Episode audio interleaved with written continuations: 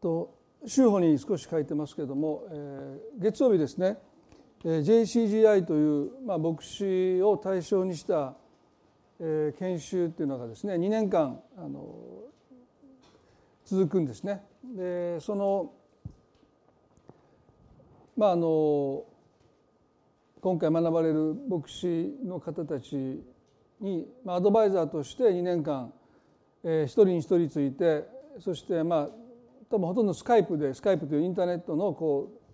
う映像が出るそういうね会話ができるようなやつで、まあ、いろんなお話をする、まあ、その顔合わせがあって行ってきたんですね。で私があの担当になったのはあの塩釜のバプテスト教会といってあの、まあ、震災でも教会があのちょっともうダメージを受けて新しく立て直したようなところの、まあ、お父さんのことを知ってたんですけどその息子さんと、えーまあ、組み合わせになって、えーまあ、あの2年間これからあの関わりをね持っていきたいと思いますので皆さんもぜひあの覚えてお祈りくださればと思います。でその時にちょうどあの少し前にあの芦屋の教会に行った礼拝でメッセージをさせていただいた時の牧師の方がねあの同じアドバイザーのグループにいてですねで彼があのあのまあ日曜日どうだったのかなって内心ちょっと思ってましたので、まあ、かあの革命的でしたって言うんですね何がすごかったと思ったら60分も話をした あれはもう多分めっちゃ長いと思ってる人もいると思うんですけど余計なこと言ってましたけど。まあでもいつも30分ぐらいにお話をして気遣ってしてるそうですけど。まあ気遣わないで60分話してるのを見て、まあ、革命的だったって。まあいいのか悪いのかよく分かりませんが。まあそれで結構話題になってですねあの船の右側にも書かれてましたからなんかその今長く話すというふうに変な噂が 広まりつつあるんですけど、まあ、今日はできるだけ短くお話をねしたいと思うんですけども、えっと、今日はヨハネの14章の中から、まあ、ことされてる祝福についてご一緒に考えたいと思います。ヨハネの14章の1節とまず2節をお読みします。ヨハネの福音書の14章の1節と2節あなた方は心を騒がしてはなりません。神を信じまた私を信じなさい。私の父の家には住まいがたくさんあります。もしなかったならあなた方に言っておいたでしょう。あなた方のために私は場所を備えに行くのですこれはイエスと弟子たちとの会話ですけどもイエスが弟子たちに向かって「あなた方は心を騒がしてはなりません」とおっしゃったんですね。でなぜこんなことイエスがおっしゃったかと言いますとこの時弟子たちの間ではイエスが自分たちを見捨てて自分たちを残して離れていかれるんじゃないかという不安とそれが広がっていたんですね。でそのことをイエスが見抜かれてあなた方は心騒がしてはなりませんとおっしゃった。まあ実にこの後ですねイエスは弟子たちから離れて十字架の道をお一人で歩まれますその横にも周りにも弟子たちの姿は見られないですね。弟子たちはイエスを捨てたわけですからお一人で十字架の道を歩まれてそしてその死と復活の後父なる神のもとに凱旋されたという意味では、まあ、確かにイエスは弟子たちと離れたんですけれどもでもそれは決して彼らを見捨てたからじゃない。この14の2節ではあなた方のために私は場所を備えに行くのですとおっしゃった。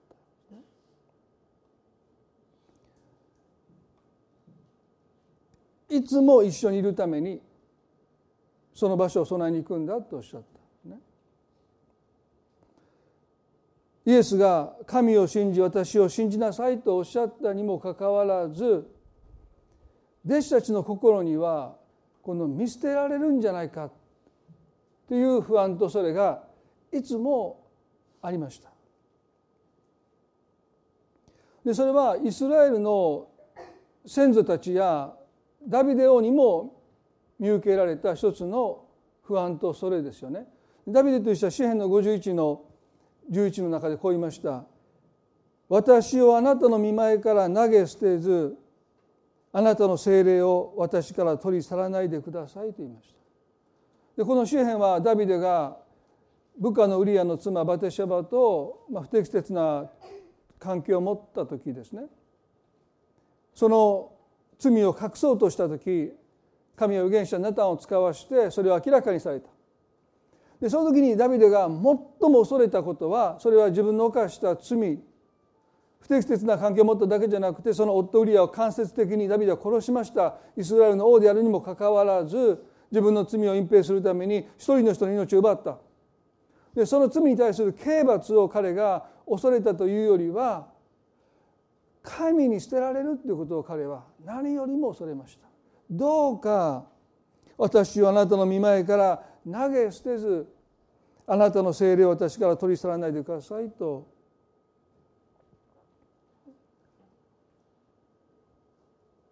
ダビデにとっていかなる罪の刑罰にも彼は甘んじて受ける覚悟をしていたでも神様から捨てられることは彼にとっては耐えきれないことでした。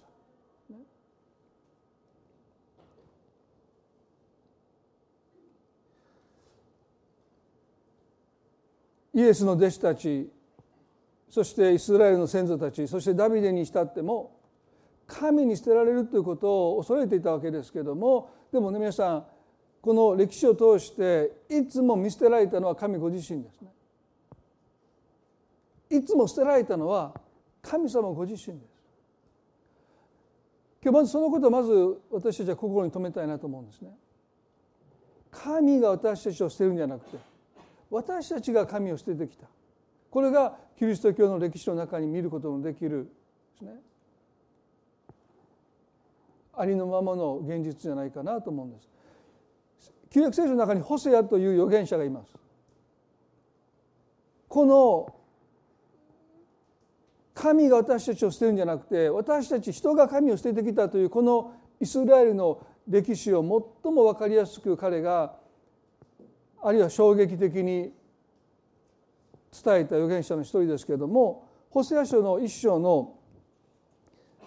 2節に神様がホセアにこうおっしゃいました。主がホセアに語り始められた時主はホセアに仰せられた。行って会員の女をめとり会員の子らを引き取れ。この国は主を見捨てて甚だしい陰行にふけているからだ。神様はこの預言者ホセアにちょっと考えられないようなことをおっしゃった。まあ、預言者っていうのは大変な仕事ですよね。もうイザヤにしかりネヘミヤにしかりですね。もうホセアにしたってですね。行って会員の女をめとりなさい。妻にしなさいって。ということはどういうことかというと彼女は初婚じゃない。もう不倫を重ねて知れ渡っている女性と結婚しなさいって神様おっしゃった。もし私に言ったら私絶対断りますよね。もう神様それは嘘でしょ。それ絶対従わないと。もうだから僕預言者じゃないんで牧師ですから関係ないですから。神様僕がこんなこと言われたってもう絶対無理と思います。でもホセは偉いですね。もうそんな人と結婚するんですよ。そしてこの後こう言ってます。そこで彼は言ってリプライムの娘ゴメルとゴメルをめとった。彼女は身ごもって彼に男の子を産んだ。ホセアはこのゴメルという女性と結婚して彼女は男の子を産みます。その後女の子を産んでそしてまた男の子を産みますね。でその後彼女は夫のホセアと子供を捨てて他の男性のところに行ってしまった。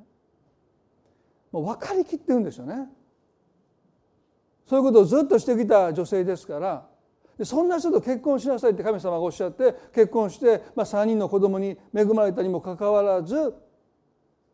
ゴメルは夫と妻を捨てて他の男性のところに行ってしまった。そしてホセアは彼女と離別します。なんでこんなことを神様がホセアにおっしゃったのか。それはこのホセアという人はまさに神様ご自身を表しているんですね。彼の苦しみはまさに神の苦しみでした。愛したにもかかわらず、捨てられていく見捨てられていく悲しみを最も経験したのは神様ご自身です。そのことをね余生を通して神は訴えようとなさっている。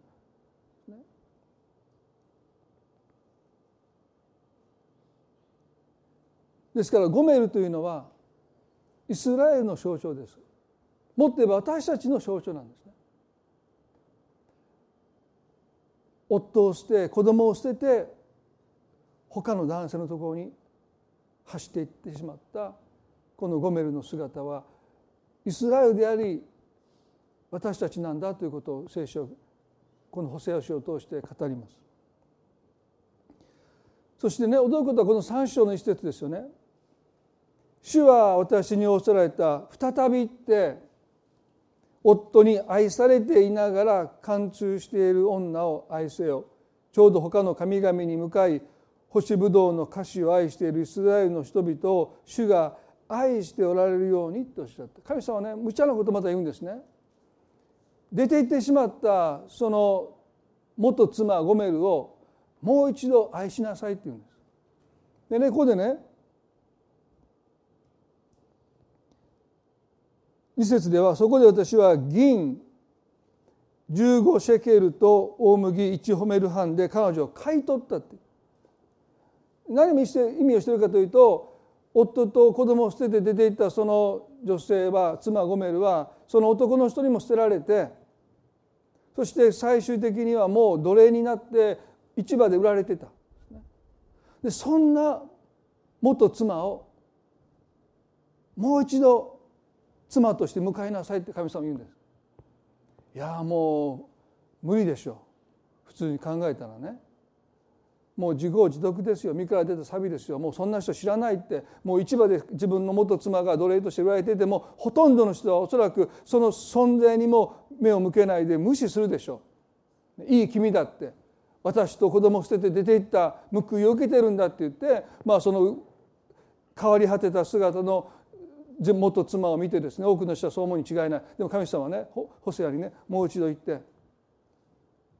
あの奴隷市場で売られているあなたの元妻をもう一度愛しなさいって言います。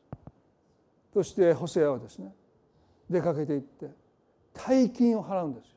そんな自分を捨てた子供を捨てて出ていった元妻のためにホセアはですね貯金をですねもうある意味でもうはたいてで買い取ったって書いてますね。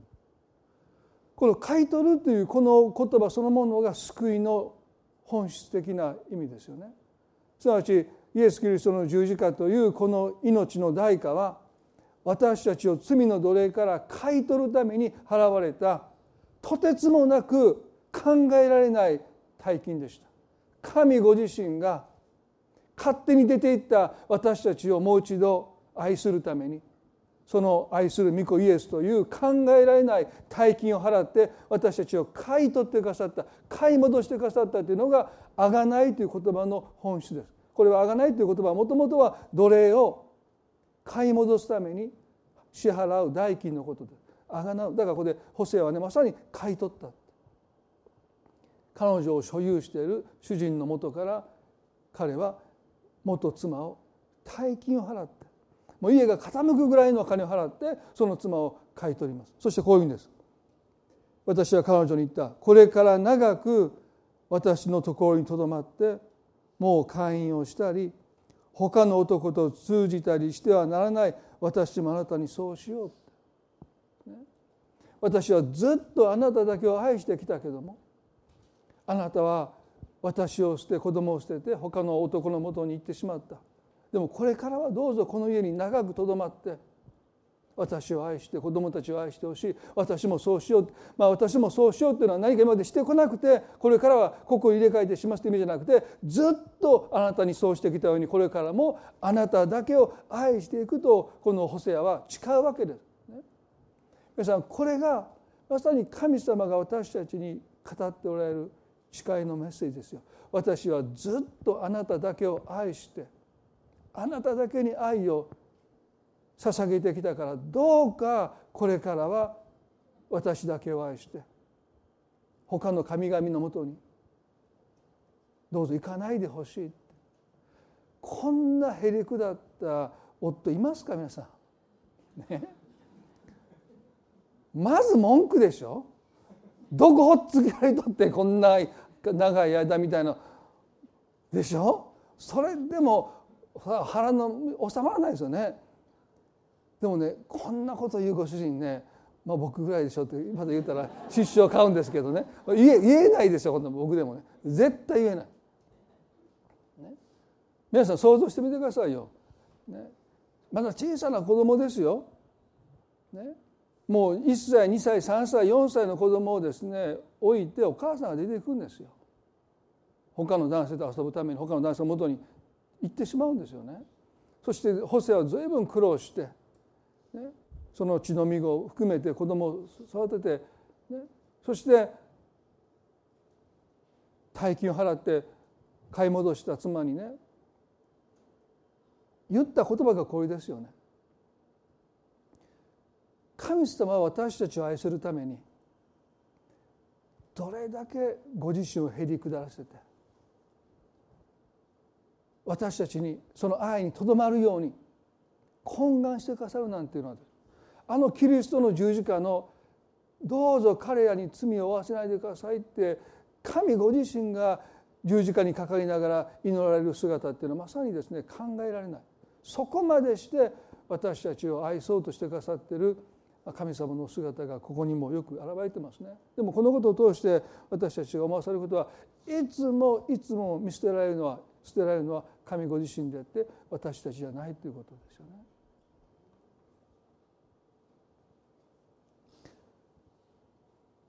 イエス様が群衆に捕らえられた時も弟子たちはイエスを見捨てて逃げてきました。ペテロとしてはイエスにこう言いましたよね「主よご一緒なら老であろうと死であろうと覚悟はできております」と言いました。ね、他の弟子たちの前でペテロ言い切ったんですね。でもイエスが捕らえた時に彼は一目散にイエスを見捨てて逃げていったでもそのことが気になって大祭司の庭に彼がイエスの様子を伺いに行った時その場所で大祭司のしもべたちから「あなたもイエスの弟子でありませんか?」と言われてね最終的に彼はねそんな人は知らないって言って3度その関係を否定した時に、まあ、鶏が鳴いたイエスはその時あペテロはその時ですね鶏が鳴く前にあなたは3度私のことを知らないって言うでしょうということ言葉を思い出して、まあ、外に出て激しく泣いたって書いてますよね。彼らはね心を騒がしました。イエス様が私たちから離れていくんじゃないか。この方は私たちを使った後用済みにして捨てるんじゃないか。そんなことを心配していた彼らがですね結局は捨てたのは私たちであって捨てたのは私であってこの方を3度も知らないって言って呪いを誓ってまでこの人との関係イエスとの関係を否定したのは私ではないかということがですね彼はですね本当に自分がそんなに薄情なそんな利己的な男だと思わなかった。でもその現実を突きつけられて彼は激しく泣いてる。でもそんなこと神様前からしていたんですだからね鶏が鳴く前あなたは三度私を知らないって言うでしょうって怒ることもなくがっかりすることもなくそういうペテロを愛されたキリストがそこにおられますよね。どれだけ神はそんな人を知らないって言って否定され拒絶され見せられてきたのかでもそんなこと分かって愛してくださってその愛にペトロが触れたんじゃないかなって思うんですね。こんな私をイエスは知っててそれでも愛してくださってた。ですからそもそも弟子たちが心を騒がすということがねおかしな話なんですね。神は一度だって私たちを見捨てたことがない。いつも私たちが神を見捨てて背を向けているんだということ。まず心に留めたいですね。でそういう弟子たちに向かってイエスはねヨハネの14章の18節でこのようにおっしゃった「私はあなた方を捨てて孤児にはしません」「私はあなた方のところに戻ってくるのです」とおっしゃった。ここでちょっと意外な表現ですよね。私はあなた方を捨てて孤児にはしませんとおっしゃった。で弟子たちはもう自立した大人たちですよね。で彼らはイエスと出会う前にはちゃんとした仕事を持っていて生計を立てていました。ですからあなた方を捨てて孤児にはしませんって言われたってちょっとピンとこない表現ですよね。孤児にはしない。大人に向かってイエス様おっしゃってるんですね。なぜこんなことをイエスはあえておっしゃるのかだから弟子たちは聞いててね孤児にはしないって言われたところで別にイエス様がたとえ離れていたとしてもですねいや実にイエスが十字架に釘付けされた時に弟子たちの方から離れていきました。そして元の仕事に就いたと書いてますよね。ですから孤児にはしないというこのイエスの約束はちょっとピンとこなかったんじゃないかなと思うんです。ああそうか。イエスさん私たちを捨てて孤児にはしないんだなんてそんなふうに感動した弟子は多分いなかったと思うんですね。何をイエスはおっしゃってるのかって孤児にはしない。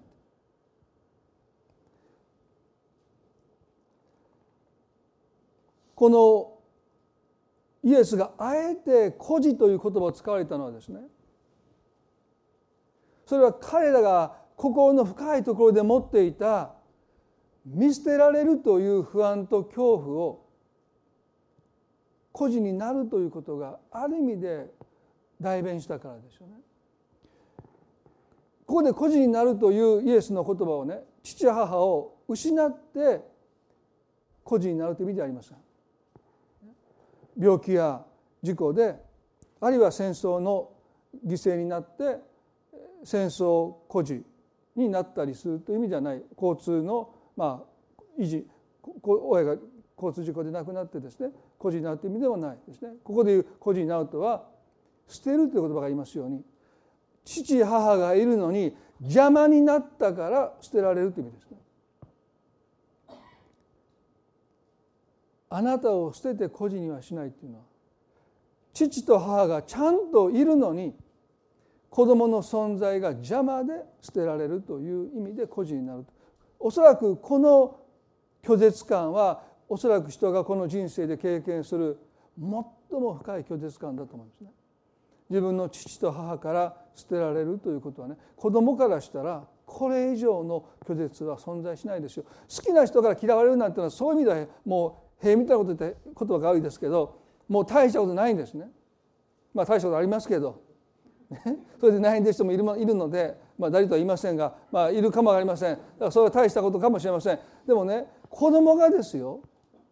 自分の父と母から邪魔やっていう理由で捨てられるってことはおそらくね想像を絶する苦しみだろうと思う。んです。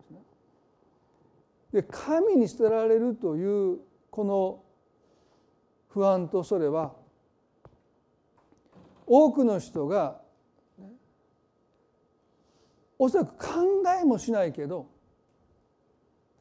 で自分の父と母が自分を捨てるなんてことを子供がおそらく考えることもないけどでもね最も深いところにあるありえないでも起こりうるですから今日そういう事件がたくさんあります。ね、お母さんが他の男の人を好きになって連れ子だと嫌われるからって言って育児放棄して殺してしまったりちょっと考えられないでも私たちの心の深いところには理屈では説明のつかない。ですね。この神に捨てられるんじゃないか、まあ、これはもうそんなふうに思ってる人はほとんどいないと思うんだけどもでもある意味でその人生の絶望ですよね。この見捨てられるという捨てられるというこの恐怖感というものは私たちの心の深いところにつながれてる。なぜ弟子たちがイエスに捨てられるんじゃないかって思ったのかよく分かりません。でもそういう不安恐れというものが全ての人の心の中に根を張ってるんだって聖書を教えます。それがいろんな形でそれが愛する人と重なってもうこの人に捨てられたらもう私はやっていけないというふうになってしまう場合もあるかもわからないしその恐れ不安はいろんなものに投影されて私たちの中に現れてきますけれどもでもその根っこはですね神に捨てられるという不安恐れじゃないかなと思うんです。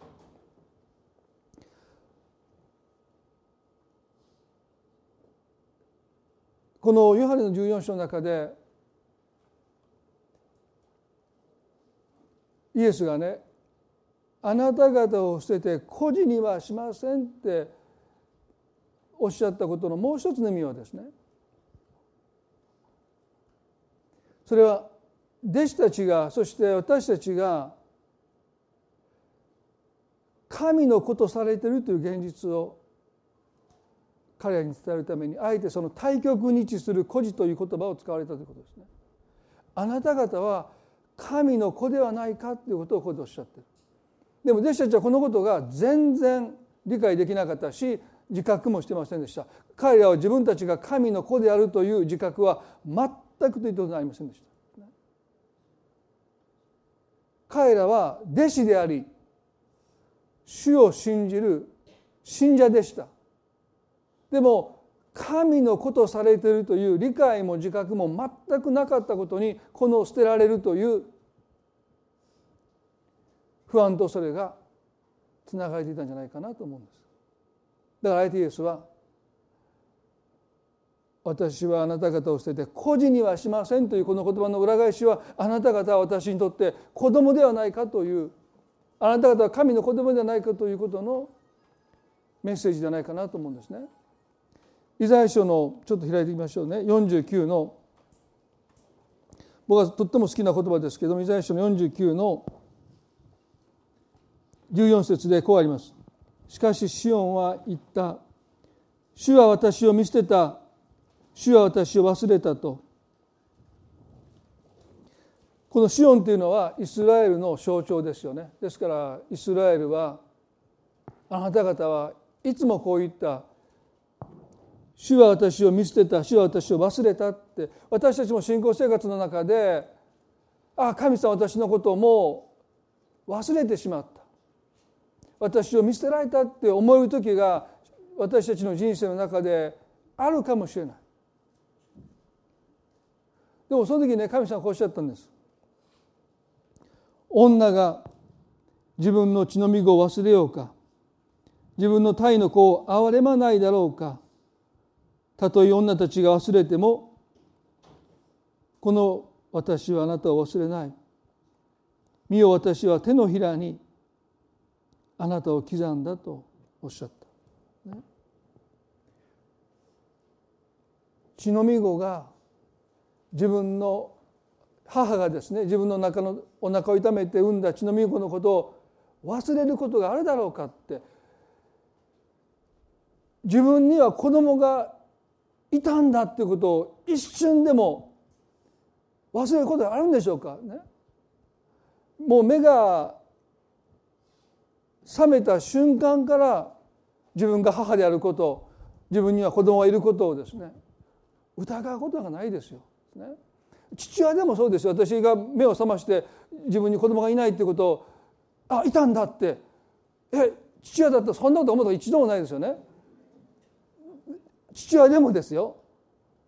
まあ、一度だけあの長男の健一をですねその家に行った時に置き忘れて車で帰ろうとしたことがあるのでまあ言い切れない面はあるんですけどうちの奥さんも一緒に歩いてましたから車の方にね。あなんかちょっとなんかあれ？あれ？あ健一忘れたって言って 寝かされてました、まあ、赤ちゃんでね。まあ、だからあんまり僕たちはそんなにあの強くは言えないんですけどまあでも神様はね母がその血のみ子のことを忘れるようなことがあろうかって、でも「たとえ」って書いてますから、まあ、そこにちょっと私たちも含まれてですね。たとえ一瞬忘れずかったとしても私はあなたを忘れないってね。ここでね「見よ私は手のひらにあなたを刻んだ」ですから私たち一人一人は神様の手に刻まれてるっていうことは何を意味するかというとねもう何をするにしても私たちの手は視界の中にいつも入っています。でしょ？もうこの視界がね手が手が視界から離れるというのは意図してそういうことをしない限り普通はですね私は何をしてたってもうその手は視界に入ってるそこに私たちの存在が刻まれてるんだって私は一言片時もあなたのことを忘れないっておっしゃってる。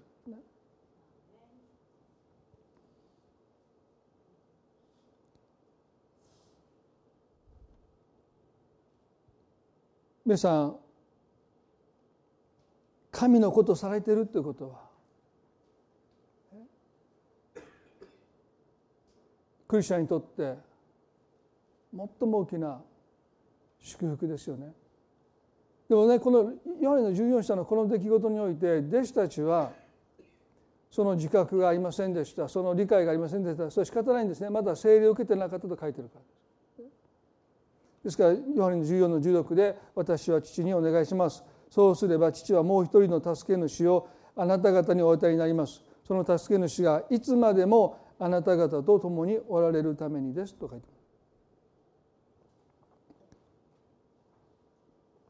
ですからイエスが十字架で命を捧げてくださって復活された後に天に戻られたのは助け主を使わすためだとおっしゃったそしてこの助け主はいつまでもあなた方と共にいるっていうふうにおっしゃったんですね。いつまでも共にすなわちねこの助け主なる神様が精霊なる神様が何をなさるかというと私たちの心の深いところにある見捨てられるんじゃないかという不安とそれを根こそぎ取り去ってくださるのが助け主なる精霊の働きなんですね。イエス様がどれほど私を信じなさいっておっしゃっても彼らのために十字架にかかって死んでくださってもそれでも彼らは神に捨てられるという恐れから不安から解放されませんでした。自分のためにイエスが十字架で命を捧げてくださるほどに愛してくださっても彼らの心から取り去られなかった捨てられるんじゃないかという不安とそれを聖霊なる神様が根こそぎ取り去ってくださるこれが助け主なる神の最たる働きだと思うんですね。だからローマの8章の14節ではこう書いてますよ。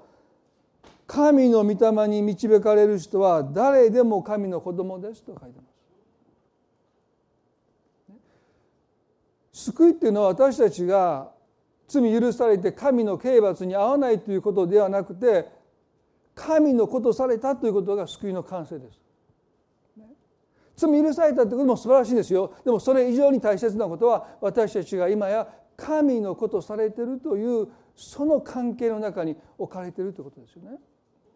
8の15ではあなた方は人を再び恐怖に陥れるような奴隷の霊を受けたのではなく子としてくださる御霊を受けたのです。私たちは御霊によって「アバ父よ」と呼びます。と子としてくださる御霊まあ聖書の神学用語でこの子としてくださるというこの働きをねアダプションと言います。すなわちね養子縁組って意味なんですね。おそらく救いの概念の中で私が個人的に思うことはですね義とされることも大事ですよ。正しいものとみなされるということも聖書の中ではとっても大切ですね。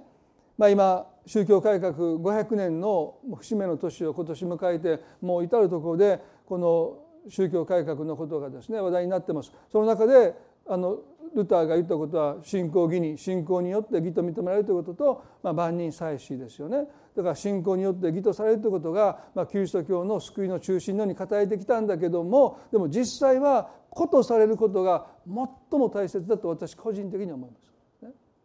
神様の子として受け入れられてるただ罪許されただけじゃない義とされただけでもない子供として受け入れてくださっているということが救いの本質だろうと思うんですね。でこのイエスが神の子であるという時に使われる子という言葉はですねこれは実子という意味での子というギリシャ語が使われるんですね。まさにイエスは父なる神御子イエス聖霊なる神三位一体の神としての子です。でこの子供という言葉をギリシャ語では実子を意味する言葉を使うんですね。そして私たちが神の子であるという時その子という言葉は養子というその言葉を使います。聖書はっきりと分けてるんですね。ですから私たちはある意味で神のようにはなれないんだけどもでも神様の救いによって神の憐れみによって精霊が私たちを神と養子縁組してくださるそして子として迎えられていく。まあ皆様ご存知のように私の一番下の弟は養子として、えー、まあ有賀先生の家族に迎え入れていただきました。でそそれまでには何の関係もない家族ですよね。でも彼は養子としてその有賀家に迎え入れられていったんですね。だからまあ前にも言いましたけれども送られてくる写真を見てですね私たち兄弟4人兄貴一番下が賢治でしたから育つ家が違うとこうまで違うんやなってもうソファーに座っておばあ様と今100歳超えておばあ様ですね。有賀先生ご夫妻とアーガイーグルのセーターを着た賢治がこう立ってるんですね。で僕らはなんか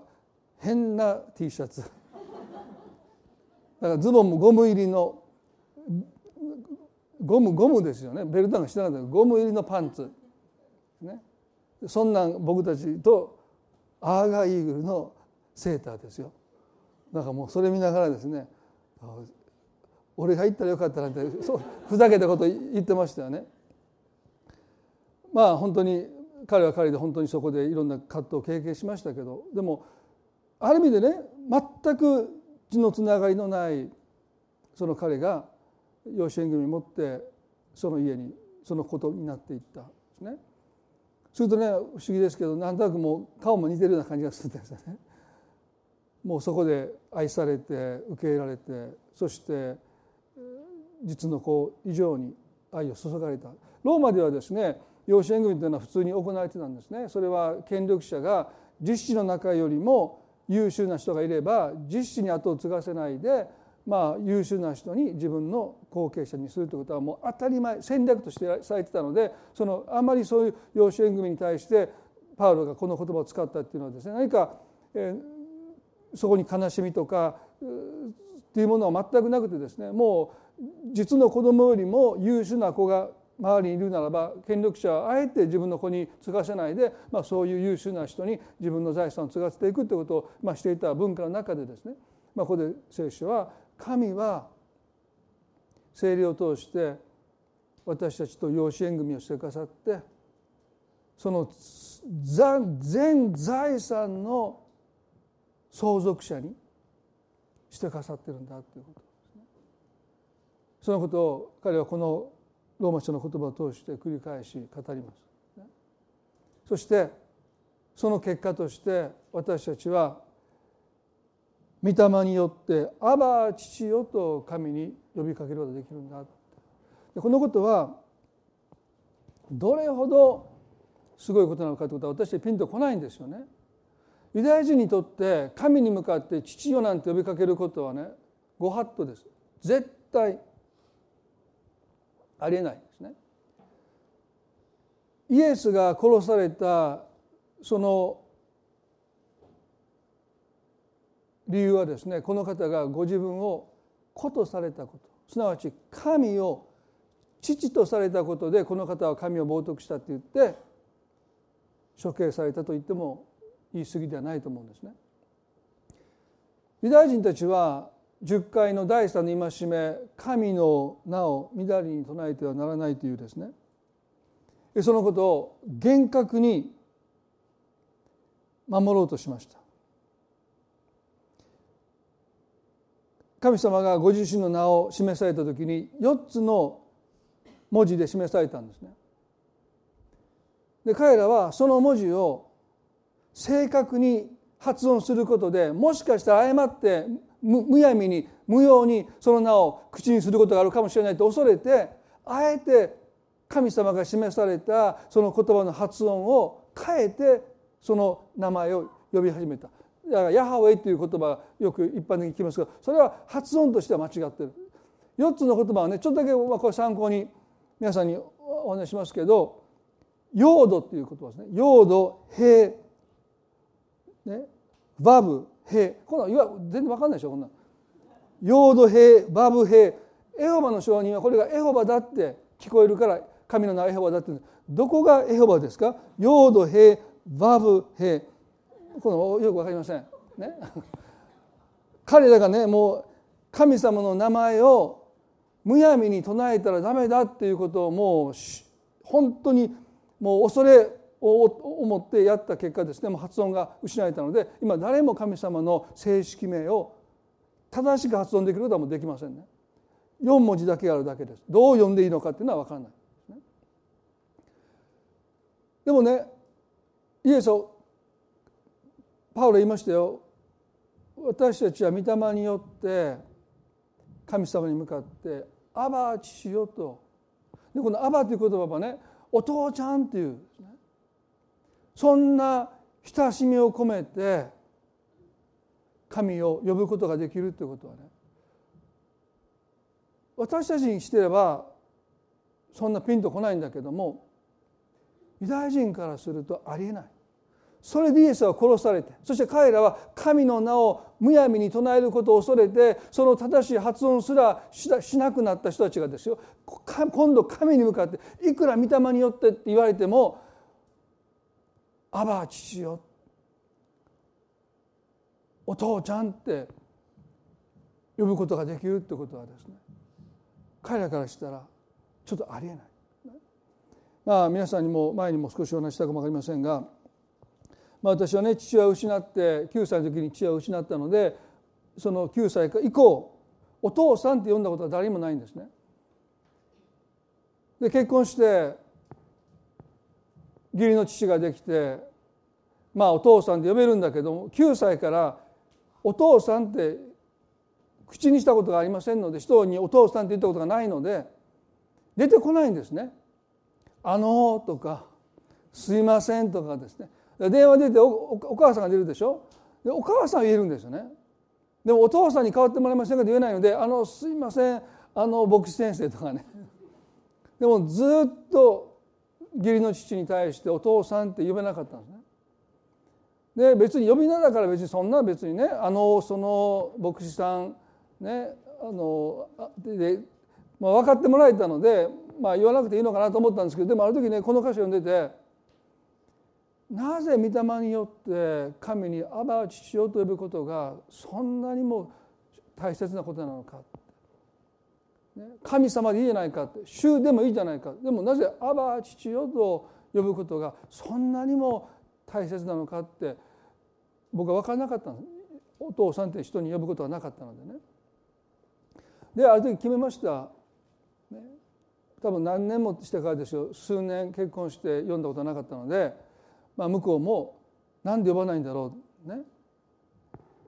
なんで義理の息子はお父さんに言わないんだろうって多分悩んでたんじゃないかなって。思ってですね意を決してそして電話口で「お父さん呼んでもらえませんか?」って言ったんですね最初ね。でそれでなんそれでお会いした時にもう今日言おうと思って「お父さん」って言った向こうは普通にしてました。多分別に僕がお父さんに言わないことに対して何の違和感もなかったんでしょう。で僕の中ではそれを言った瞬間に今まで感じていた何らかの距離感ですね。それが一気になくなったような気がしました。まあ気がしただけかもしれません。で僕にとってでもやっぱりお父さんって口にするということはですね一つの決心がいったしそしてそう呼ぶことで自分の存在っていうものがねなんとなく子供であるってことの存在がですね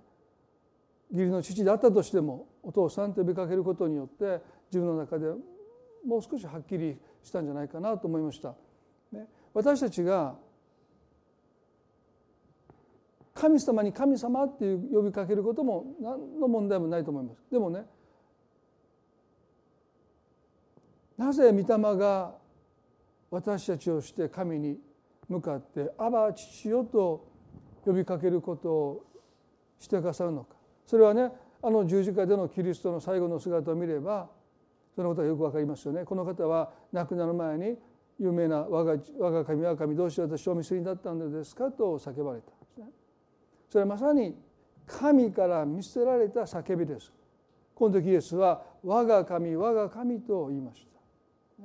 どうして私をお見捨てになるんですかと絶望の叫びを上げられたそれを聞いていたユダヤ人たちは小躍りして喜んだんですね神に愛され神の子だと主張し神を父と呼んだイエスが結局は十字架の上で「我が神我が神どうして私を見捨てになったのですか?」という絶望の中で死んでいくその姿を見て彼らは喜んだこれこそが彼の本当の姿だ。彼はやっぱり神に捨てられたんだ。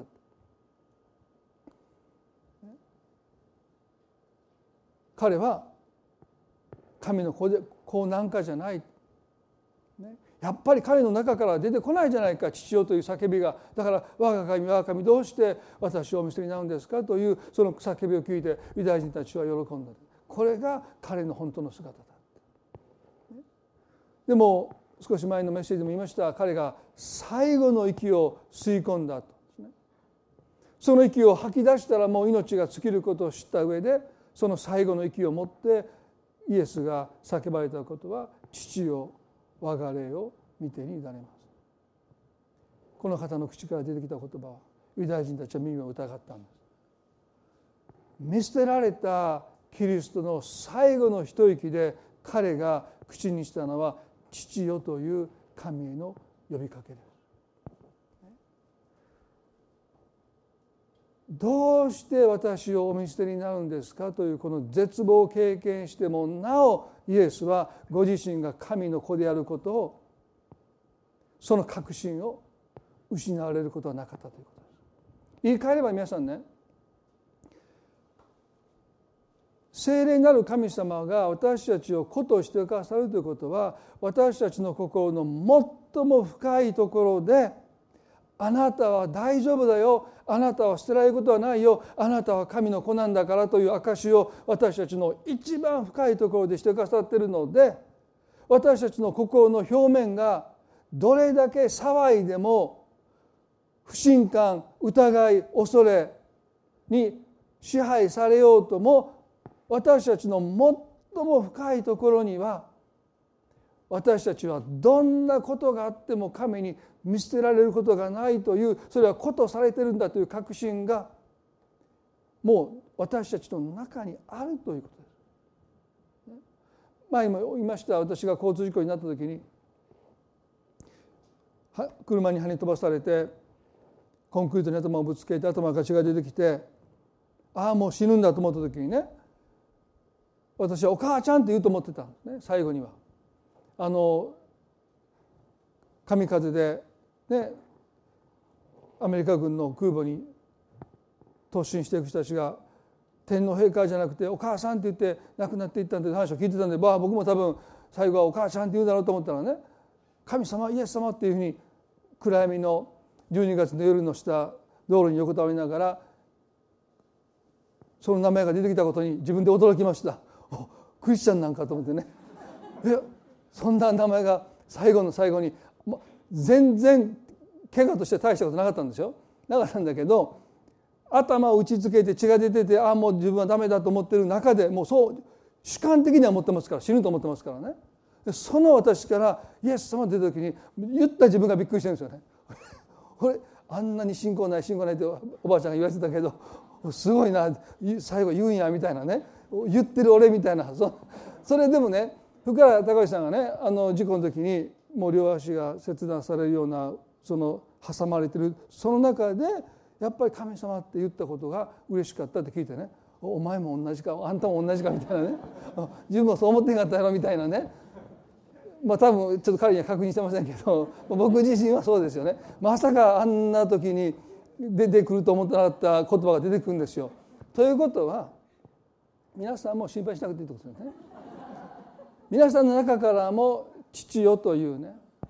親しみを込めた信頼を込めた神様を呼ぶ声が皆さんの中からも出てくる。どうしたか。それは皆さんが神のことをされてるから。それをあなたが信じようが信じまいかそのこと関係ないですよ。あなたがイエス・キリストを信じた時に聖霊なる神様あなたの中であなたは神の子だよということをねどんな絶望的な状況の中にあってもどう見たって十字架のキリストは神に見せられたって誰の目にもそう見えて弟子たちの目にもそう見えて彼らはイエスに失望してイエスから離れて元の仕事に戻っていった。そのような中にあってもこの方の内から出てきたのは父よそれでも我が霊を見て乱れますという全幅の信頼がこの方の中から最後の一息の中で出てきたということはねそれは私たちがそのことを信じてるか信じないということじゃなくて神がすでにもうあなたを子として愛して受け入れてくださっているということの証です。ですから私たちは、ね、嵐が来る時に海面は波立って、ね、大きなもうもう左右ね波がもう左右に荒れ狂うような中にあっても少し海の中に入っていくとそこは静寂が支配する。何の大きな雷の音も荒れ狂う風雨の音も届かない。静寂と平安が支配するものがその底にあるように私たちの魂の最も深いところには神が私を子として受け入れてくださっている神が私を見捨てることはない。私はもうその手にその手のひらに刻まれてるんだって。その確信が私たちを支えてる。ね。そのことをもう一度今日ご一緒に覚えたいな、ね、だから私たちが別に強く念じたり、ね、必死になって強く信じようとしなくたってもあなたが子とされているこの現実は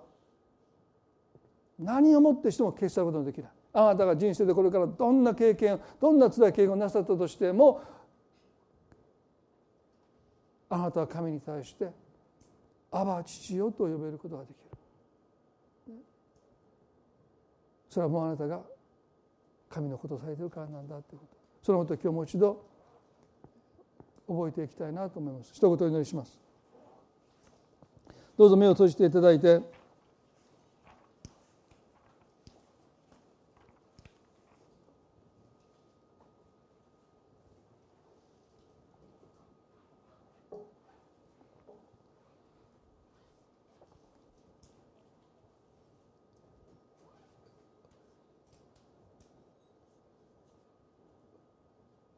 今日神様はあの補正を通して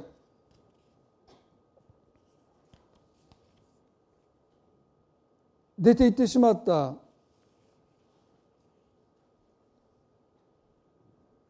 妻ゴメルに再び語ってあの言葉を私たちにも語ってるんじゃないかなと思います。これから長く私のところにとどまってもう会員したり他の男と通じたりしてはならない私もあなたにそうしよう私はずっとあなただけを愛してきた。あなただけを愛して。きたあなたにもそうしてほしい。って私を信頼してほしい。私を信じてほしい。私に頼ってほしい。私の愛にとどまってほしいと神様が私たちに繰り返し繰り返し。あのイエスの十字架のお姿はまさに神が私たちの前に嘆願しておられる姿です。どうかどうかこれ以上自らを傷つけないでほしい。ゴメルは出ていった先で苦しめられます。ひどい扱いを受けます。最終的には捨てられて奴隷市場で売られてる。ホセはそんな変わり果てた妻の姿を見てどれほど心痛めたでしょうか法と息子のお父さんが法との限り尽くして帰ってきたその息子を受け入れるよりも夫が出て行って変わり果てた妻を受けることの方がはるかに大きな愛を必要としたんじゃないかなと思うんです。でもホセアは家が傾くぐらいのお金を払って自分たちを捨てたその妻を抱きしめていきます神様も私たちが何度神様を裏切っても何度この方に背を向けても私たちの前に代価を払って私たちを連れ戻してくださる方再び愛そうとしてくださる方そしてこういうんです。私もこれからずっとそうするから。今日皆さんあなたの心の中に神様私のことを忘れるんじゃないか。私のことを捨てるんじゃないか。不安や恐れがあるならばどうかあなたが子とされていることのこの現実にあなたの目が開かれますように。あなたの存在が神の手に刻まれてるまあ比喩的な表現ですけども。片時だってあなたの存在を忘れることがないという神のメッセージですよね。私たちはいつも忘れます。すぐに忘れます。でも神様はいつもあなたのことを思っていてくださる。それはあなたがこの方の子供だからですよね。今日あなたの中にまだ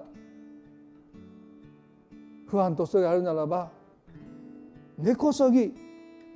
その不安と恐れを今日神様が取り去ってくださって。どんな状況の中にたとえそれが十字架の上でなぜ私をお見せになるんですかというその絶望の中でもどうか私たちの中から「アバ父よ」という全幅の信頼親しみを込めたその祈りが上がってくる。もうそうしてくださってる。だからどうぞ今日は心を開いてあなたが子として受けられていることをあなた自身が認めて受け入れていただきたいなとそう願います。そのためにイエス様が来てくださって十字架でご自分の命を代価として払ってくださってあなたを買い戻すためです。ご自分のものとするためです。それほどにあなたを愛してくださって。今一言短く祈ります。神様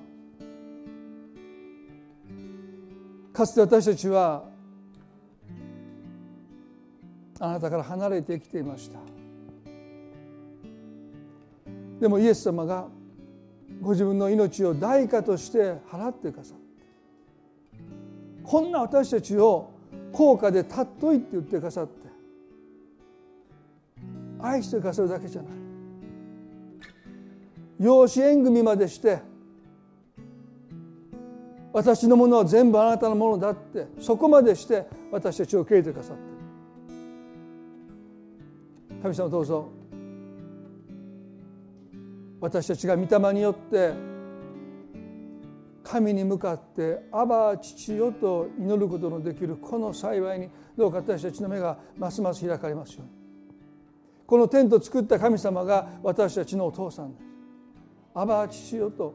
呼べること。そのためにイエスという代価を払ってまでして精霊を使わして養子縁組までして子としてくださっているにもかかわらず私たちはなお心に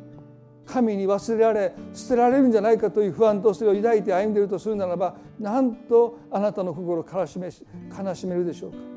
イエスはあなたを捨てて孤児とはしないとなぜそんなことまで言わなきゃならないんだって。なぜ私を信じ神を信じないのかという悲しみを覚えられたに違いない。神様今日私たちはあなたの愛を信じことされていることをもう一度受け入れて感謝して歩むことができますように。どうか私たちがいつもどんな状況でも平安の中に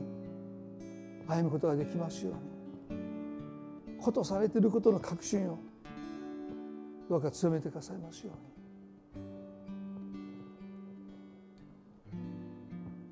あなたがお人々の心に語っててくださることあなたは私の目に高価で尊い私はあなたを愛している。今日この礼拝を心から感謝します。この1週間の歩みを覚えてくださってどうか多くの気づきをあなたが与えてくださるように。感謝を持って愛する私たちの主イエス・キリストの皆によってこの祈りを見舞いにお捧げいたします。それでは皆さんどうぞ立ち上がっていただいて最後に賛美を捧げたいと思います。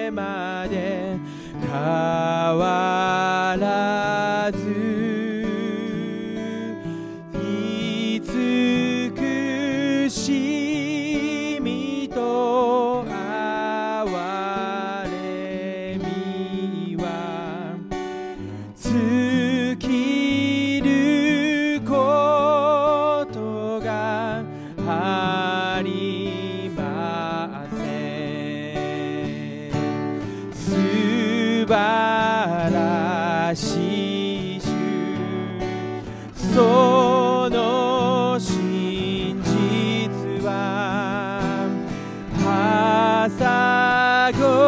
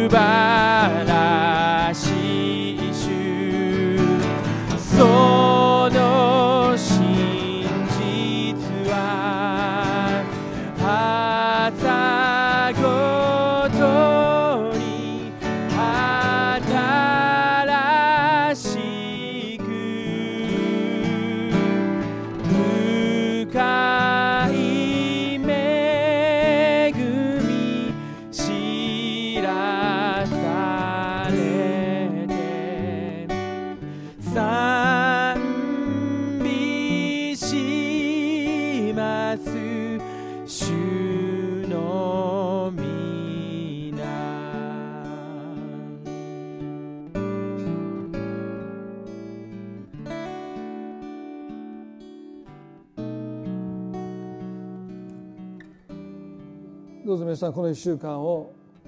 本当にことされているということの救いの素晴らしさにねもう一度目を留めてキリストと共同相続人になったとも聖書は書いてますね。神がそこまでして私たちをキリストと共同の相続人にまでして受け入れてくださった。そのことをもう一度思い巡らしながら1週間過ごしていきたいな。私のものは全部あなたのものだってあの父が言う。本当にそう私たちは信じて歩んでいるのか、ね。まあ、神様が心を探ってくださってそのことの素晴らしさにますます目を開いてくださるように祈りたいと思います。それでは互いに挨拶を持って今朝の礼を終わっていきたいと思います。